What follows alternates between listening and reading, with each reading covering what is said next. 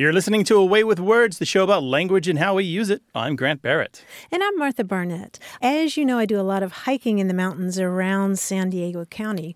And I find that often when I get up to around 4,000, 5,000 feet, I'll suddenly see butterflies.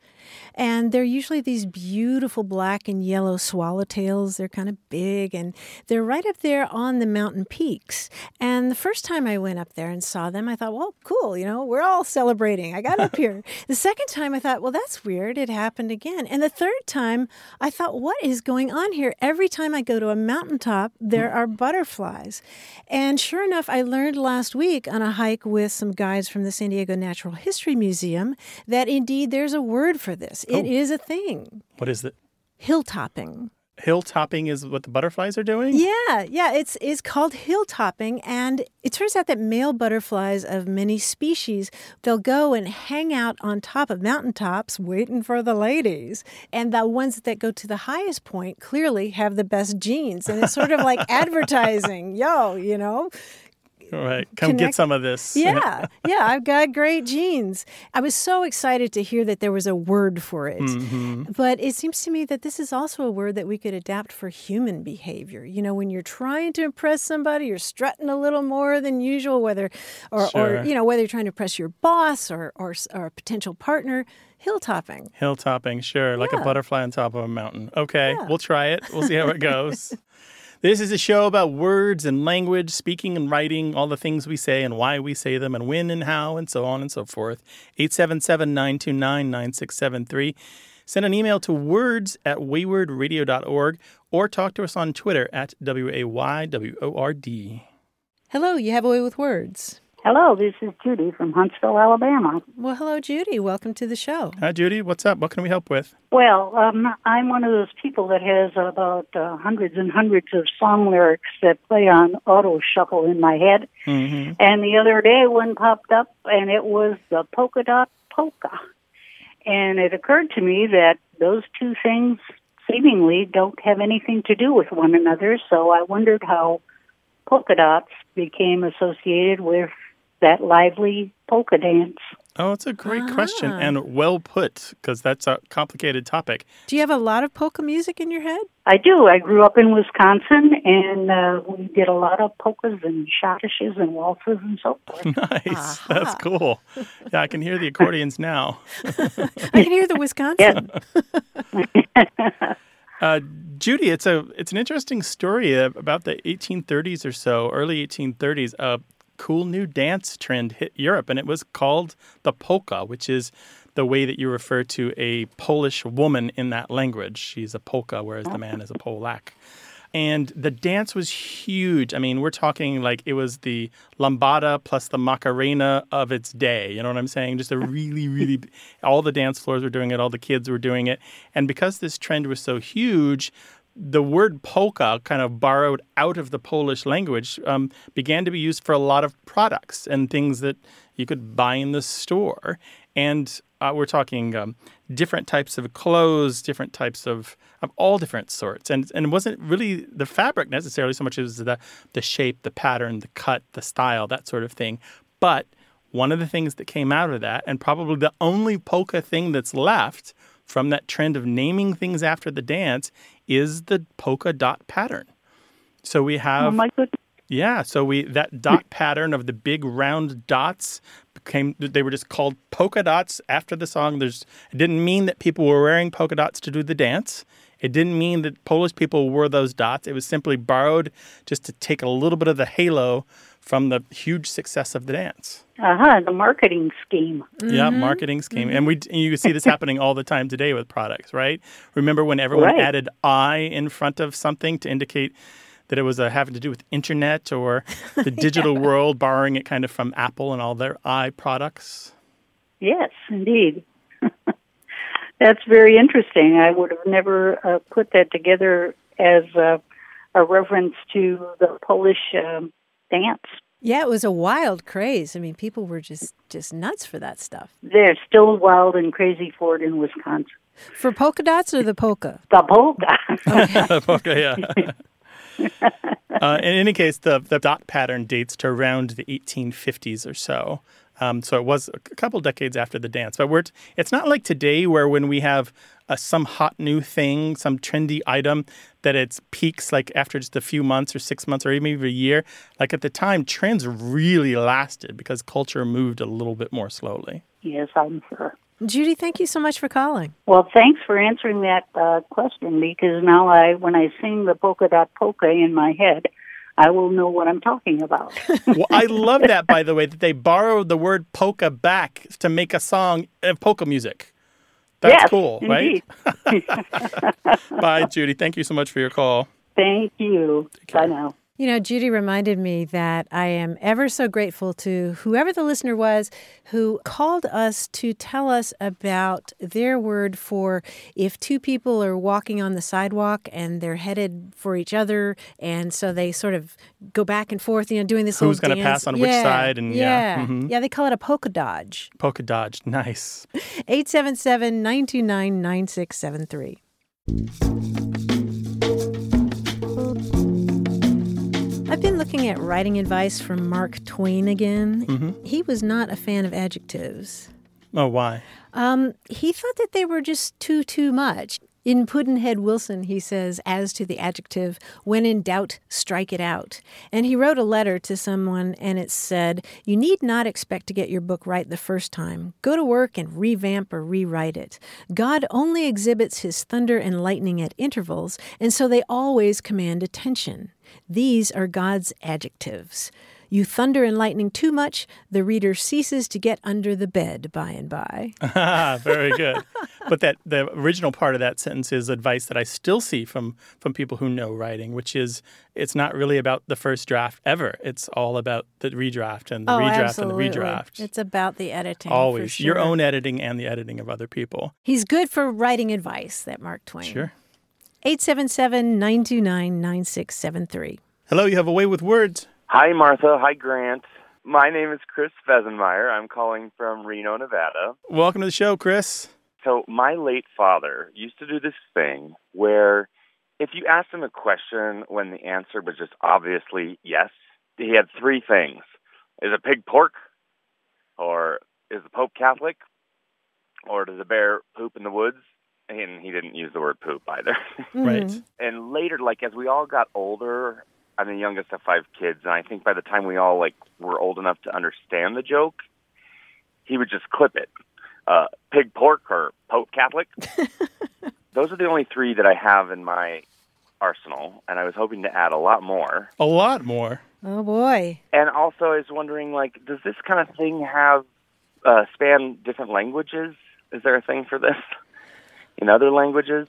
It's a really good question. And there's a lot to say about what we call these sarcastic interrogatives. There have been a lot of different terms suggested for it, but the one that seems to have settled in among folklorists at least is sarcastic interrogative. And that's, as you described, it's when somebody asks a question that's really, really stupid. Um, and the answer should be obvious, right? Mm-hmm. And so the response is a question that also has a really obvious answer, and the answer is yes. That's the formula for it, and that's called a sarcastic interrogative.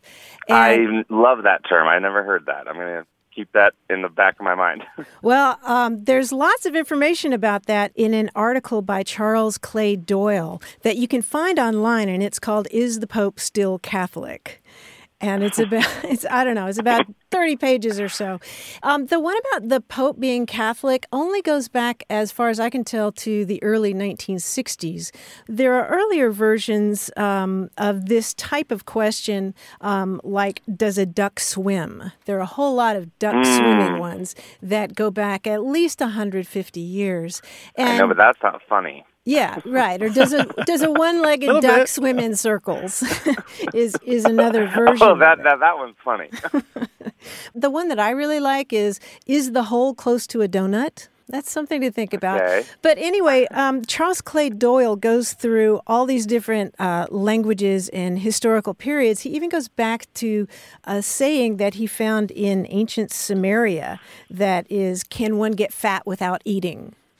And Mm. So what? So what year are we talking about here then uh, for for this kind of sarcastic interrogative? Well, the thing is, he says that's not really one of those. I mean, if you think Oh, I about it, there are passages in classical literature or. Um, So thousands of years. well, but no, no. What I'm saying is that that there are somewhat similar versions, but they're not really sarcastic interrogatives. Mm-hmm. Right, Like, so- for example, in the Bible, in the book of John, Jesus says something like, "Are there 12 hours of daylight?" Mm-hmm. And the answer is yes, but it's not like he's doing a sarcastic interrogative Right. where somebody had just asked him a stupid question. So what I'm saying is that this guy did exhaustive research, and what he found was pretty much the duck one Mm-hmm. going back about 150 years. So I don't know that other languages really do this the way that we do. I have seen them in, in Spanish and French, but only by people that I know to be bilingual.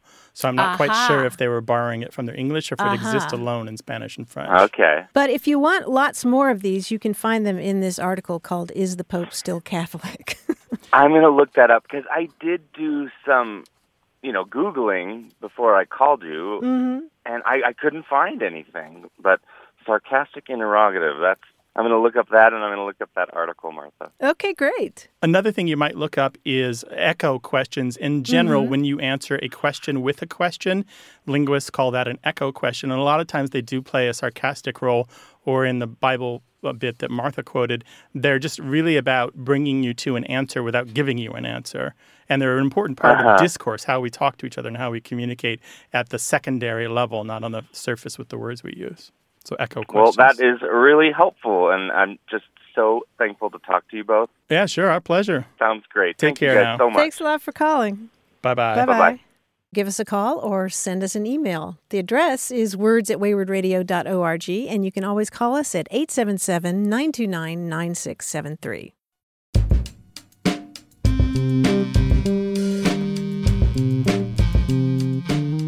The Greek word for cuckoo bird is kokuks. And that is important to us as English speakers because our coccyx, C O C C Y X, or our tailbone, Right, right at the end of your spine. right, Mm-hmm. is named for the bill of a cuckoo bird because it looks just like one. That's very strange, right? I think it's gorgeous. I think it's part of the poetry of anatomy. So right, so maybe it's somebody who was a zoologist or biologist who studied all life forms, just happened to notice. yeah, it may have been Galen. I'm not sure who. you know. interesting. Maybe it's the same person who uh, who named our tibias tibias because that's the Latin word for flute. Flute. Okay, very interesting. 877 929 9673.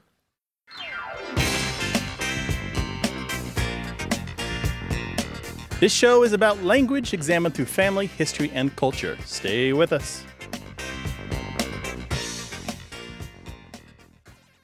You're listening to A Way with Words, the show about language and how we use it. I'm Grant Barrett. And I'm Martha Barnett. And joining us on the line from New York City is our quiz guy, John Chaneski. Hey, John. Hey, Martha. Hey, Grant.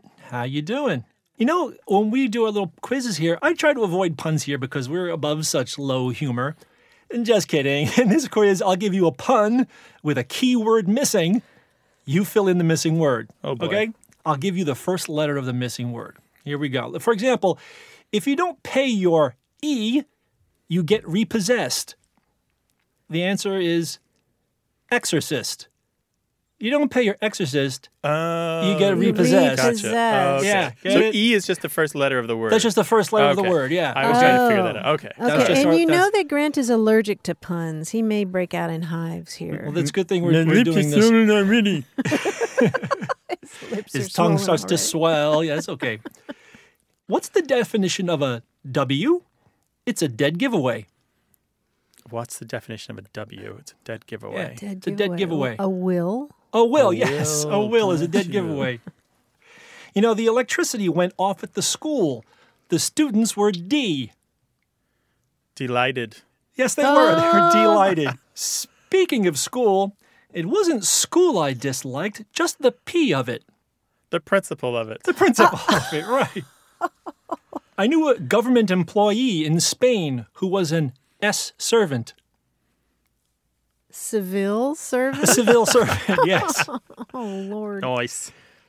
I dreamt I had written The Lord of the Rings. My wife said I'd been tea in my sleep. Talking in your sleep. Talk- talking in my sleep, yes. You know, I couldn't figure out how to work my seatbelt. Then it C. Clicked. Then it clicked. right. Hey, uh, did you hear about the two Wi-Fi antennas that got married?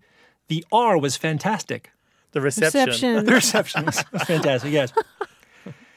I'd love to learn about the R of the Earth. It would totally make my day. Rotation. Rotation? Yes, yes. I'd love to learn about the rotation of the Make Earth. My day. Oh, It would make my took day, me a yeah. second. I'm a little slow today. Speaking of which, did you hear about the new restaurant on Mars? The food is great, but it lacks A. Atmosphere. Atmosphere. Atmosphere, right. Speaking of which, do you know the best way to organize a solar system party? You pee.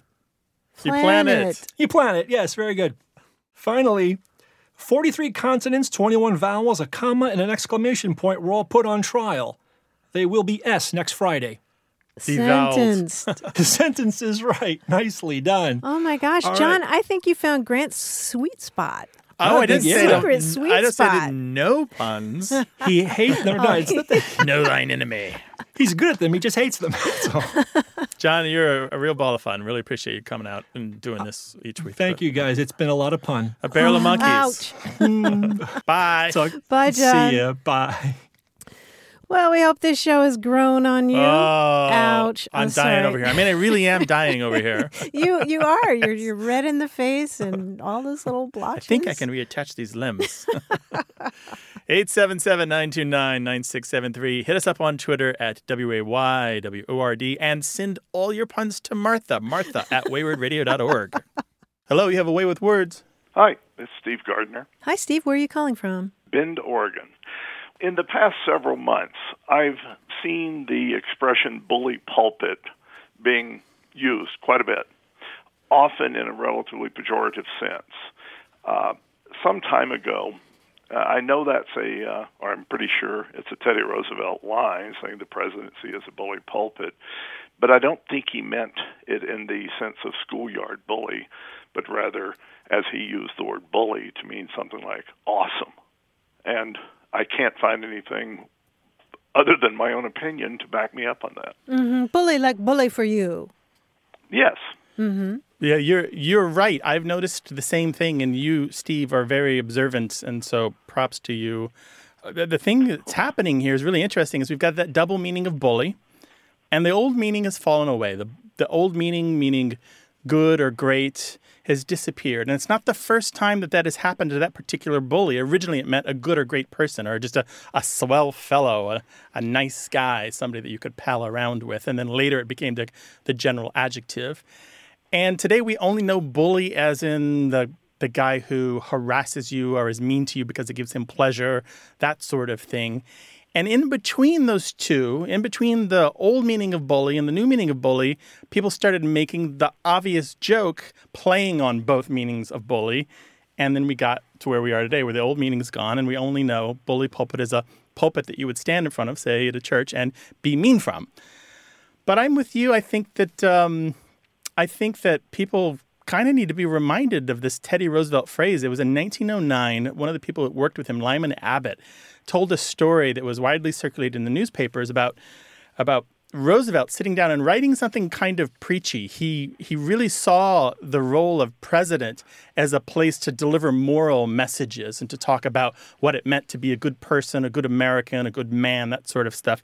And Lyman Abbott writes about Roosevelt had just finished a paragraph of distinctly ethical character, those are his words, when he suddenly stopped, he swung around and said, I suppose my critics will call that preaching, but I have got such a bully pulpit. And in that sentence, that quote, which is the source of all the references for Roosevelt saying that, in that source, you can actually feel that bully is clearly an adjective that means something positive and has nothing to do with being mean on purpose in order to make people feel bad or to hurt them. So it's an adjective modifying pulpit. It then? is, that's right. Bully, meaning a good pulpit, meaning a very great place to to preach from. Oh, super cool. And pulpit, obviously, being the, the thing in a church that Right. the sermon is delivered from. from Right. Yeah. So in any case, so now here we are, many years later, and that old sense of bully is gone. But we've got bully pulpit is an idiom that is widely misunderstood. I know y'all are much more towards the living language Yeah. concept than I am. In this instance, granted, bully itself has changed, but does that mean it's okay to misquote the president, uh, the old one? Yeah, it's funny. Um, I don't know that harm is being done, but certainly a few minutes with the dictionary would give anybody clarity and allow them to more properly understand what he meant, which would change probably the way that they would reflect on his presidency. I mean, just understanding that one word bully better makes you know the man better. And so I think any student of history or language probably should know that old meaning and, and, and get it. So even though I'm a huge fan of the living language idea that English is always changing and we shouldn't worry too much about it, just enjoy it as it is and do well for ourselves to speak and write. I think this is one of those cases where going back in time serves a real purpose. It's not just desperately ho- holding on to an archaism. What do you think about that, Stephen? In my case, it's not holding on to an archaism as much as it is just being full tilt pedantic. Oh, But yeah. I because I knew that I don't know since I was a child I knew that Teddy Roosevelt used the word bully. I don't know where that came into my knowledge. Yeah. And it hit me several years ago that the his expression was being misused. Well, there we go. Bully pulpit doesn't mean a pulpit from which someone is mean to people. It means a great place to deliver your messages and your ideas. Thank you very much for calling. Really, call us again sometime, all right? Thanks. Take care. Take care. Bye. Thanks. Bye bye. Hello, you have a way with words. Oh, hi. Uh, this is Hamid calling from San Diego. Hi, Hamid. Welcome to the show. Thank you for having me. What's on your mind? You know, uh, my uh, my wife is a recruiter, and um, she's she's always constantly trying to fill these high profile roles, and and she'll come home from work and say, you know, I, I spoke to this candidate, and, and this candidate's a shoo-in, um, and she she says that all the time. I've always wondered, you know, what does that necessarily even mean? and what maybe the history behind that was. I always thought it was a real interesting way of saying something was guaranteed or easy or obvious, but I didn't really un- understand or couldn't really. There's not much to it to really get much out of it to really understand where it came from. hmm And Hamid, how are you spelling it? I don't think we've ever actually put it on paper. I think it's just been one of those things that we've just kind of verbally thrown around. Okay. Okay. Are you picturing a shoe like somebody getting a foot in the door? That's exactly what I'm thinking. I don't know if it was maybe my natural feeling would be maybe a shoe that fit well. Um, Uh-huh. Maybe you know it was it was just a natural fit. You know Uh-huh. sh- the shoe shoe fit perfect. Uh, but I'm really I'm not sure. Okay. Well, this may surprise you, but it's not even spelled that way. It's S H O O hyphen in, a shoo-in. And the shoo in this case is the kind of shoe when, say, a pesky gnat is flying around your face and you, you wave it away and you shoo it away. You know, you're shooing chickens around a barnyard or something. So you're you're making this noise saying shoo shoo and and you're literally driving them away, say with your hands or something. Or driving them toward a goal rather than away. Yeah, toward a goal. Yeah. Yeah. and Grant is is leading up to the other really cool part of this expression "shoo-in" because it comes from the world of horse racing and the fact that sometimes when people would would rig a horse race and and they would secretly agree, well, this horse is going to win, and all the the jockeys agree on that, then um, then what happens in this sort of prearranged race is essentially that the other horses sort of shoo the the winner um, across the finish line. It's like they're driving the winner across the finish line, and so that winner is a shoo-in. Well, I had no idea. Yeah, I literally thought it was a well fit, well fitting sneaker. No idea. That's as far as I got. I got with it. yeah, and and in the horse racing, the other the other thing there to keep in mind is it usually was a horse that wasn't expected to win. So there's a little bit of a joke there. If you're shooing it in, it's a horse that just can't do it without some encouragement. so everyone else is reining back their horses, and this the glue factory nag is just having to be like provoked just to get across the the tape. Wow. Well, then that that makes it seem like it's it's not a well deserving, you know, victory. Although it's Uh, changed now. Now it is. Now it typically means like they're a cinch, they're a lock, they're a, they're a natural. Yeah. And there's no negative connotation now. Well, no, that's great. Uh, Very interesting. Thank you guys so much. I really appreciate it. Yeah, Sure sure, thing. Hamid. Really appreciate it. Take Thanks care. for calling. All right. You guys have a great day. Thank you. You know, we get so many terms from horse racing, and another one that has to do with winning is the term hands down. You know, somebody's a winner hands down, and that refers to when the jockey is so far ahead of the other horses that he or she can just relax. No, so they don't have the their grip on the reins. And, yeah, and- yeah, that's they're they're winning hands down. So a shoo-in wins hands down. And I wanted to talk a second about shoo. That's onomatopoeic for this noise that we make, right? Uh-huh. But it exists in other uh, European languages. This the shu noise to used to encourage animals or kids or other things that need to be herded to do stuff. Shoo. Shoo. Shu, yeah. 877-929-9673, words at waywordradio.org, and talk to us on Twitter at W-A-Y-W-O-R-D.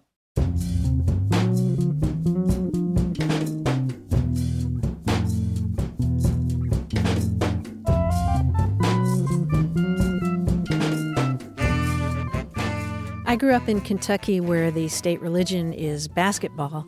And so I played many, many rounds of horse as a kid. Did you play horse? A little bit, kid? yeah. Yeah. And you know how you, you do it. You throw the ball through the hoop, and if you get that. And then the other person has to throw it from the same place you threw it? Is that yeah, the one? Yeah. And, if, and if they miss, then they get a letter and it goes H O R S E. And if you get all the letters, then you lose, oh, right? Oh, see. Gotcha. I thought of that the other day because I was watching a video of Steph Curry, the, the basketball player, who dropped in on a group of students who were playing basketball. And of course, they were all really excited that this basketball superstar was there. Um, and they thought that he was going to challenge them to a game of horse. But he said, No, I'm not going to challenge you to a game of horse. I'm going to challenge you to a game of sesquipedalian. Give them a chance. Yes. And so, well, no, he, he of course won. Of course, yeah. How old were yeah. they? Probably high school. High school, but still a story they'll talk about the whole their Oh whole my lives, gosh, right? Yeah. yes, yes. And it reminded me of how much I love the word sesquipedalian, Mm-hmm. which comes from Latin words that mean literally a foot and a half long. the sesqui is like sesquicentennial, semi, yeah, 150, yeah. and the pedalian is like, you know, all those pedal words, all those words that have to do with your feet. So a sesquipedalian word is a word that's a foot and a half long. Foot and a half long. Hit us up on Twitter at W A Y W O R D. Hello, you have a way with words. Hi, this is uh, Rodney from uh, Suffolk, Virginia. Hi, Rodney. Welcome to the show. Hi, thanks. What can we do for you? Well, uh, I'll tell you the word I'm interested in. Uh, I used to hear my grandmother uh, say every once and again when I was younger uh, is, is the word tattoo. And uh, as I got older, of course, I knew uh, tattoo was related to skin art. But the way she used it was when her and my grandfather would go see uh, a concert or a band. Um, you know, she really raved about it, uh, talking to other family members or friends, she would say it was just such a wonderful tattoo. Uh, and it, it never really struck me as a child until I got older, and I wondered why she would use, you know, that word in, in, in that type of situation. And did she say it about um, concerts specifically or other things? If Uh, there was something other good? things, you know, eh, she, she would use it if, you know, she went to a wedding, but I, I think it was mostly if, if it had to do with, you know, if there was a, a music behind it, that kind of thing. Ah, That was the whole tattoo. You know, it was Hmm. such a wonderful tattoo is how she would say it. Oh, Um, interesting. and it never it never struck me until uh, we moved to uh, the Virginia area. Um, my wife's in the military, and they have what's called the Virginia International Tattoo. And come to find out, it has nothing to do with with skin art or uh, anything along that nature. Uh huh. And tell us what that is. Honestly, I've never been. I really don't know, uh, other than there is music behind it, or it's music orientated. And it's like a a, a concert or something, or a, Uh, apparent, yeah, apparently it's a, a you know uh, many different bands. Um, I think there's also uh, like a Scottish uh, type bagpiping and, and things of that nature. That makes sense. Yeah, part of the problem here is that um, there are two different uses of the word tattoo, T A T T O O, and they're completely unrelated. Um, there's Okay. there's the tattoo that, that as you said, uh, refers to skin art, and that comes from uh, the languages of the South Seas, where, where tattoos, I think, uh, originated or were first observed by Western Westerners, and then um, the other kind of tattoo is a is a kind of military signal uh, that calls sailors to quarters at night, or, or calls in soldiers, and and it's a, a kind of signal that gets sent out Okay. to them to to tell them to come on in. But that has a Dutch Okay. origin and Yeah. isn't related to the Polynesian or Micronesian Right, languages. right. So it's it's two different words that are spelled exactly the same, two different tattoos. Is ain't English wonderful? Yeah. Mm-hmm. Yeah, and so what I'm thinking is that that this kind of tattoo uh, may have to do with sound. You know, the fact that that a, a tattoo, a military tattoo, can call soldiers in for the night. So we're talking Okay. bugles and Yeah, trumping or and drumming, and- drumming. yeah, that kind of thing. So Okay, well that makes a little more sense. yeah, that's the only connection that I can see Hmm. there. Yeah, I, I, I need a time machine. We go back and talk to her and figure it out. I was uh, probably 10, 11, you know, at the time whenever I would hear her say this. And like I said, it was mostly when her and my grandfather would go out to see a concert or something along those lines. And, you know, if she really raved about it. You know, I just remember, you know, she would say, it, you know, it was just such a wonderful tattoo. Such a wonderful tattoo. and were, were your grandparents military folk? Were they part my, of that culture? My, gra- my grandfather was, yes. Yes, he was Uh-huh. uh, uh, uh, in the military during World War II. That's it's the possible best she picked can it up. Yeah, that's right. What I'm thinking. and so she borrowed the usage kind of indirectly and just generalized it, which is kind of the way words That's and new meanings are formed. Yeah. Mm-hmm. Well, cool. If we find out more about somebody else using tattoo kind of as a compliment or catchphrase like that, we'll let you know, Rodney. All right. That'd be wonderful. Thank you so much. Thank Okay, you for your call. Really appreciate it. Yeah, thanks for sharing this linguistic heirloom with us. Thank you. Bye bye. Bye. All right, bye, Rodney. 877-929-9673 or tell us all about it on Twitter at W-A-Y-W-O-R-D.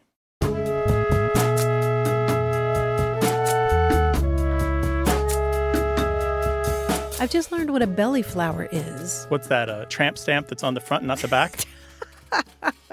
no. No, it's it's a term for a small, low-growing wildflower, the kind that you have to get down on your belly to see. Ah. Okay, belly Isn't that flower. cool? That's Yeah. nice. It's Yeah. a term that you hear mostly in the West, particularly California. A belly flower. You go Belly out to the desert, Anza Borrego Desert, you see all these little belly flowers. Mm-hmm. We had a It's great bloom this year. Oh, didn't we? The super bloom. Mm, all the rain. Hit us up on Twitter at W-A-Y-W-O-R-D. Support for A Way with Words comes from Jack and Caroline Raymond, proud sponsors of Wayword Inc., the nonprofit that produces and distributes this program. You're listening to A Way with Words, the show about language and how we use it. I'm Grant Barrett. And I'm Martha Barnette, and I have a book I want to recommend to you. Okay. It's called Pax. That's P A X, like the Latin word for peace, mm-hmm. Pax. It's by Sara Pennypacker, and it's spent about a year on the New York Times bestseller list, and with good reason. It's been described as a worthy successor to the children's classic Charlotte's Web. It's written for about 8 to 12 year olds, but adults will also find it keenly observed and deeply moving. I certainly did. It's a story about a boy who raises a pet fox from the time it's very young, and then he has to let the fox go. And they have such a bond that the boy eventually goes in search of this fox, and that's what the story is about. And a few weeks ago, I was lucky enough to lead a discussion with the author, Sara Pennypacker, when she spoke at California State University San Marcos, just north of here. And one of the things that she told the students there was how much time she spent observing fox behavior and talking to experts, biologists who study foxes, and how they communicate. And it's one of the things I really love about that book because all that research pays off, even in the first paragraph, which I wanted to read to you. The fox felt the car slow before the boy did, as he felt everything first. Through the pads of his paws, along his spine, in the sensitive whiskers at his wrists. By the vibrations, he learned also that the road had grown coarser. He stretched up from his boy's lap and sniffed at the threads of scent leaking in through the window, which told him they were now traveling into woodlands the sharp odors of pine, wood, bark, cones, and needles slivered through the air like blades.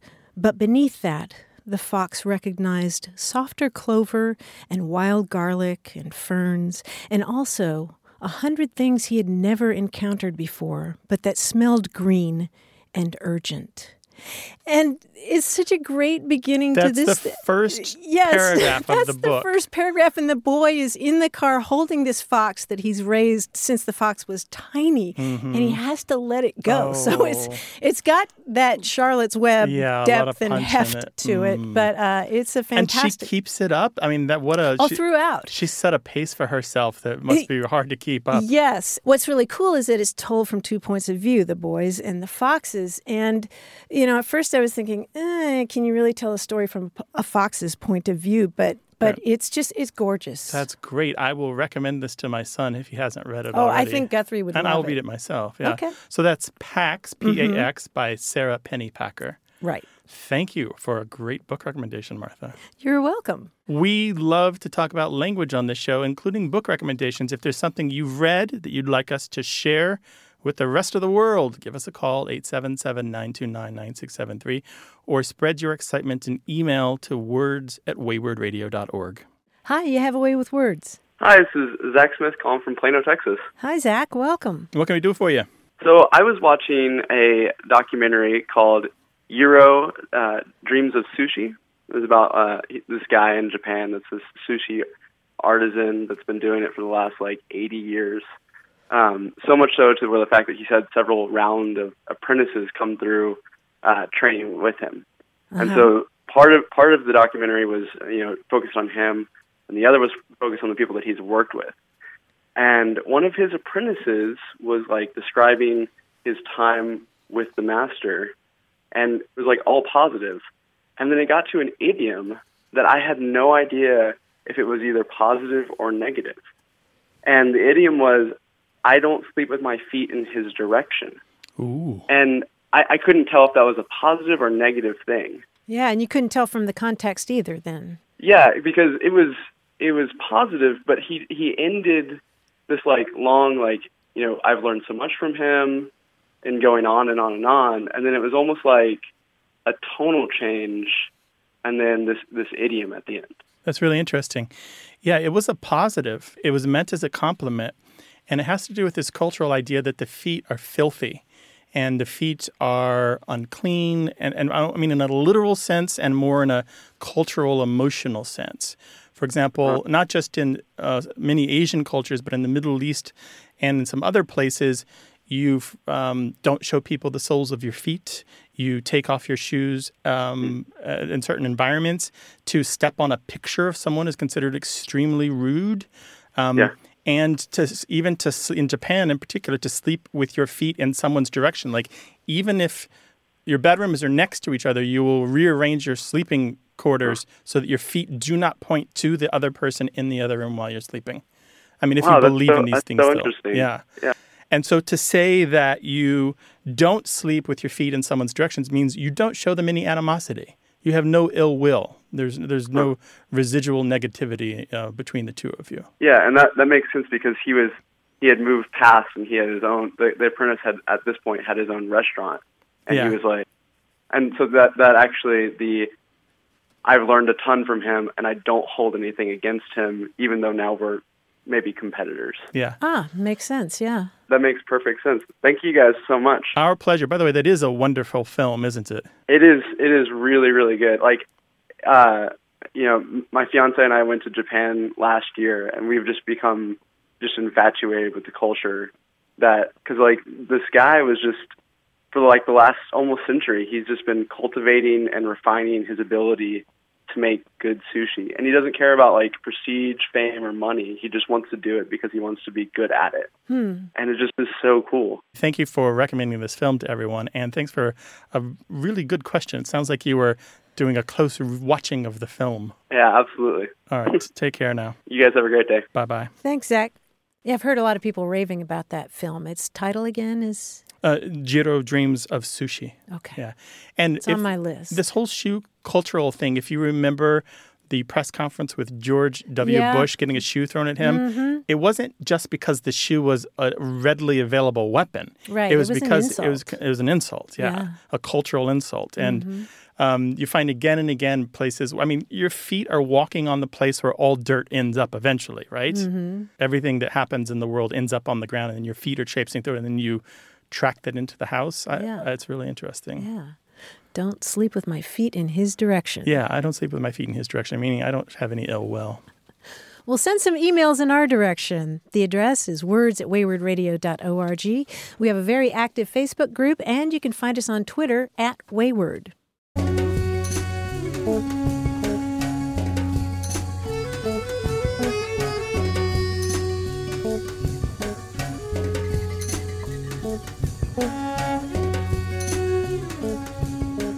I was talking earlier about my conversation with the children's book author Sara Pennypacker, and we were talking about the fact that usually writers of children's books do not collaborate up front with uh, the artists or the illustrators. Mm-hmm. Um, Jon Klassen, her illustrator for the book Pax, was in on that conversation uh, at the university, and uh, he's the Newbery Award winning uh, illustrator for books like I Want My Hat, Right. hmm my hat back.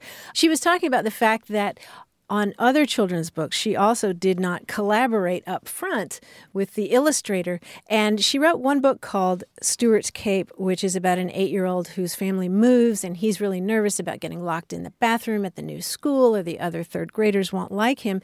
And he was also worried about man eating spiders in the closet at mm-hmm. his new home. And the manuscript was given to an illustrator whose first language is French. Mm-hmm. And so when the illustrations came back, there was a picture Uh, in the closet Of a man eating spiders. in the closet. And what I love about Sara Pennypacker is she said she loved that. She just changed her language because she loved the image so much. She changed it to what if there were man eating spiders in his new bedroom closet or a man eating spiders. And she was saying that that's one of the glorious things about working with an illustrator is that they show you things that you would never have thought of yourself. But isn't that great? It is great, and it shows the power of the hyphen that you need between man and eating, right? the power of the hyphen. but if English isn't your first language, you might not pick up on the nuance of that hyphen. yeah. That's yeah. cool. 877 929 9673. Hello, you have a way with words. Hey, this is Greg DeMonte. How are you? Hi, Greg. How you doing? Where are you calling from? I'm calling from Norfolk, Virginia. Norfolk, Virginia. Welcome to the show. What's up, Greg? Thank you. I was calling because I there's a word that I use quite often, um, and sometimes when I use it, eh, you know, there it's 50-50. Either some people are look at me like I'm crazy; they've never heard this word before, and other people know exactly what I'm talking about. And the word is smarmy. I, to be honest, like I've always assumed that smarmy is something to mean like someone is kind of untrustworthy or always trying to get maybe something for nothing or you know just kind of slightly sneaky kind of person. Yeah. And um, the other question I had about it was: Is it a combination of words? Like, is it even a real word? Did somebody just make it up? Well, all words were made up by somebody at one point, but I know what you mean. Well, it's definitely a word. It- Yeah. I love the word smarmy. Smarmy. It's just just somebody who's just ugh, just icky. Well, yeah, and, and you and you have to say it like like you said it, like smarmy. Like you can't, you know what I mean? It's just they kind of go hand in hand. right. Yeah, it's a word that sounds like what it means, Mm-hmm. and um, it's related to an old verb, smarm, that means to smear or bedaub. Just ugh. So imagine making something greasy or oily and then think about the meanings that we have for somebody who is greasy or slick, right? E- exactly. Yeah. Unctuous. Uh, well, I was going to say it reminds me of the word unctuous, which comes from a Latin word that means to anoint. You Mm. know, with with oil. It's related to unguent, and unctuous means just kind of oily and sleazy and Too slick to get a hold on, right? They always get away. Yeah, just just pouring it on a little too thick, Mm-hmm. and yeah, smarmy. Well, it's a I I I, I appreciate that. It's um definitely something that I feel like I'm happy to know that I'm using it in the right way.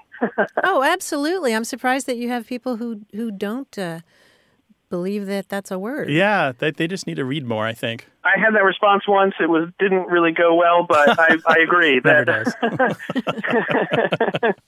By the way, it's got at least a hundred year history. I can find the first use I know of the adjective smarmy, which is newer than the verb to smarm, um, is 1899. So it's got a long history in Oh. English. All right. Yeah, so definitely good. not just you. Not just you. Good. I, then I don't feel like such an island anymore. Greg, Bless your heart. thank you for calling. I really appreciate it. Thank you guys. Cheers. Bye, Take Greg. care. Bye. All right. Bye bye.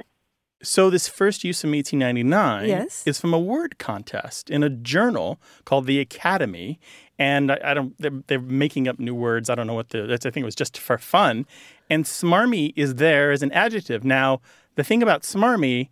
That is the first use of it as an adjective that I can find. Really? Now, smarm is the noun and smarm is the verb. We're much older. They've got, and you know, 50, 100 years prior uh, they're out there. Mm-hmm. But it's really interesting. I don't think it came from the word contest, but somehow it was in the ether, and this contributor threw it in there. Huh. And that was how long ago? Uh, 1899. oh, yeah. how about that?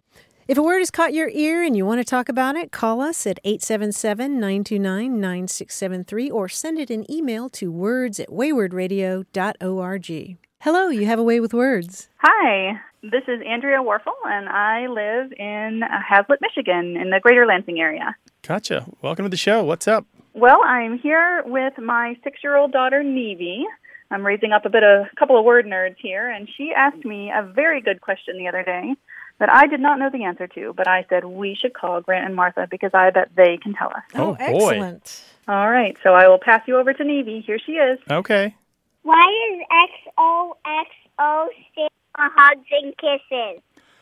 Why does XOXO stand for hugs and kisses? Nevi, what a good question. What Well- made you think about that? We were texting back and forth with um with Daddy, who was off working in Detroit, and he wrote back XOXO, and we got to wondering if the O was for hugs, like the arms around the body, but then why the X for kisses?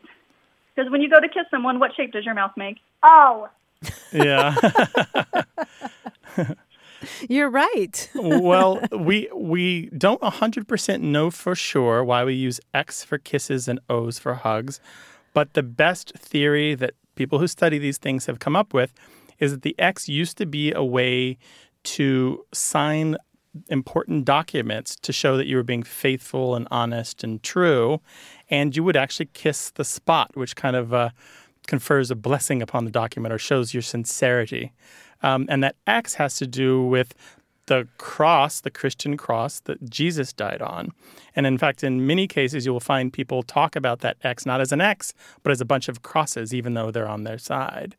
Um, and that's the best theory that we've we've found so far. So it was a way to sign documents, and then you might kiss it to show, um, kind of make it formal, to formalize it. Kissing is always involved in rituals and things, even now, right? So the O's are the hugs then. The O's are the hugs. Many people just think it was a way to indicate the physical arms encircling someone else. Okay, and that's what we thought, but we just weren't couldn't figure out where that X came from. Yeah, so the yeah, the X is the kiss though, and the O is the hug. We're glad you're talking about that and raising new word nerds. yeah, we try. Her name is even a portmanteau.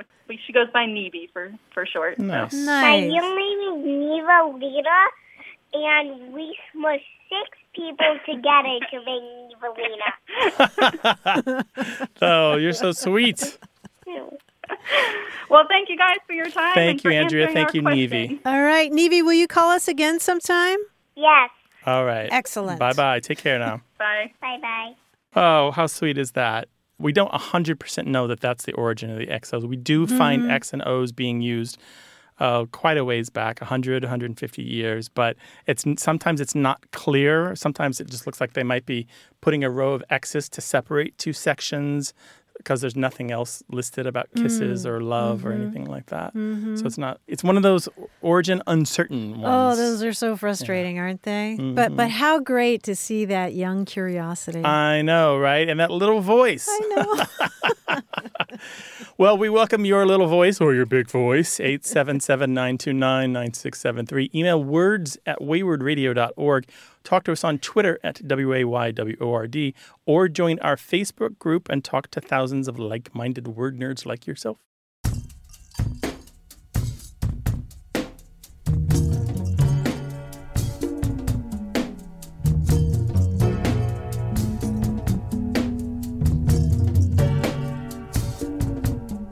Have we talked about plot bunnies on the show? Plot bunnies. So P L O T, as in like the plot of a book, and then bunny, like bunny rabbit. Is this like a MacGuffin? Uh, kind of. A plot bunny is a writing idea that you have that you can't get rid of. It just will not leave your brain. It constantly comes up. And the only way to Expel it is to write it. Ooh, I like that. You have to put it down on paper like or that. put it down on the computer, one way or the other, and, and purge yourself of the plot bunny. But as they say, the problem with all bunnies is that they breed. I was gonna say. plot bunnies Right. make other plot bunnies. they take over your life. I learned that from the writing community, and uh, I, I know we've got a ton of writers who follow the show. So plot bunny is probably something they're all going, yes, I know the feeling. it won't let go. it will not let go. You have to purge yourself of it. well, write to us, words at waywordradio.org, or find us on Facebook and Twitter. Want more A Way with Words? Listen to years of past episodes at waywordradio.org or find the show in any podcast app or on iTunes. Our toll free line is always open, so leave us a message at 877 929 9673 and we'll take a listen. We love to get your messages at words at waywordradio.org or hit us up on Twitter at W A Y W O R D and look for us on Facebook. This program would not be possible without you. Grant and I are out to change the way we listen and think about language, and you're making it happen. Thanks also to senior producer Stephanie Levine, director and editor Tim Felten, director Colin Tedeschi, and production assistant Emma Kelman in San Diego. In New York, we thank quiz guy John Chaneski and that master of keeping it real, Paul Ruest at Argo Studios. A Way with Words is an independent production of Wayword Inc. From the Recording Arts Center at Studio West in San Diego, I'm Martha Barnette. And I'm Grant Barrett. So long. Bye bye.